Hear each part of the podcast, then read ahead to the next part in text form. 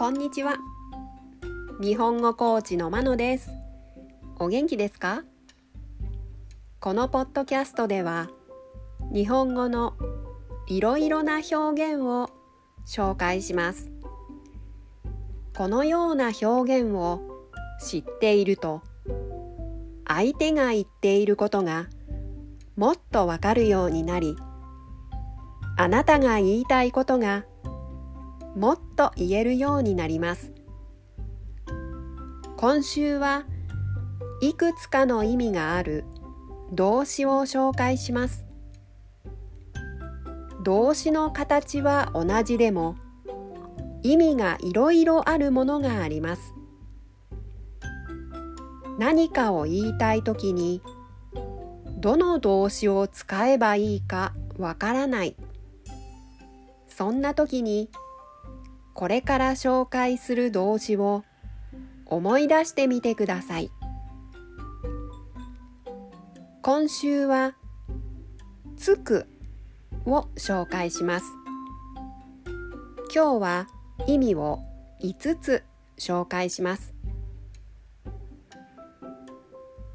つくの意味。1ものが別のものに接する。例文。顔に何か黒いものがついている。つくの意味。に。ものが本体に添えられる。例文1庭がついた家に住んでいます。例文2このホテルは朝食がついた宿泊プランがあります。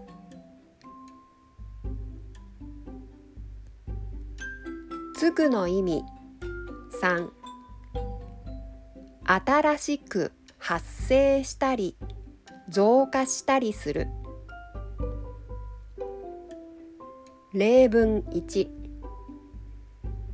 毎日ジムでトレーニングしているので筋肉がついた。例文2毎日日本人の友達と話しているので会話力が身についた。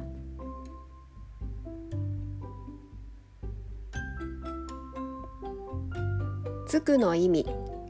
4ものに価値が与えられる。例文。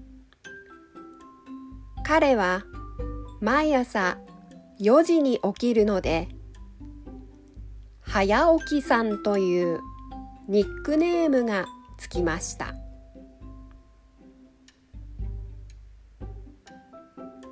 つくの意味5否定的な意見が与えられる。例文。このサービスに関してお客様からクレームがついた。